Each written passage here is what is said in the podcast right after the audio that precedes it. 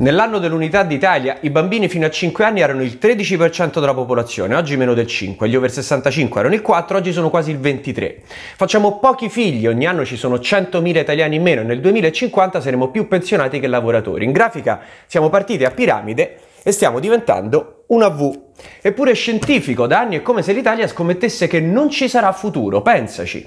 Pochi incentivi a fare figli, a creare aziende e quindi lavoro, tante pensioni, zero ambiente e possibile boom dell'economia verde. Sembra un complotto, fossimo in un film, ci sarebbe stata una guerra tra generazioni. Poi è arrivato il virus e di nuovo abbiamo dato priorità agli anziani, abbiamo fermato l'economia e stiamo bucando il cielo del debito che pagheremo per decine d'anni. Però altro che guerra, sembra che le generazioni non siano mai state più vicine, è bellissimo bellissimo, è commovente, giusto. E allora un appello a genitori e nonni d'Italia. Anche se vi costerà, prometteteci che d'ora in poi voterete solo chi vuole un futuro. E questo è un minuto.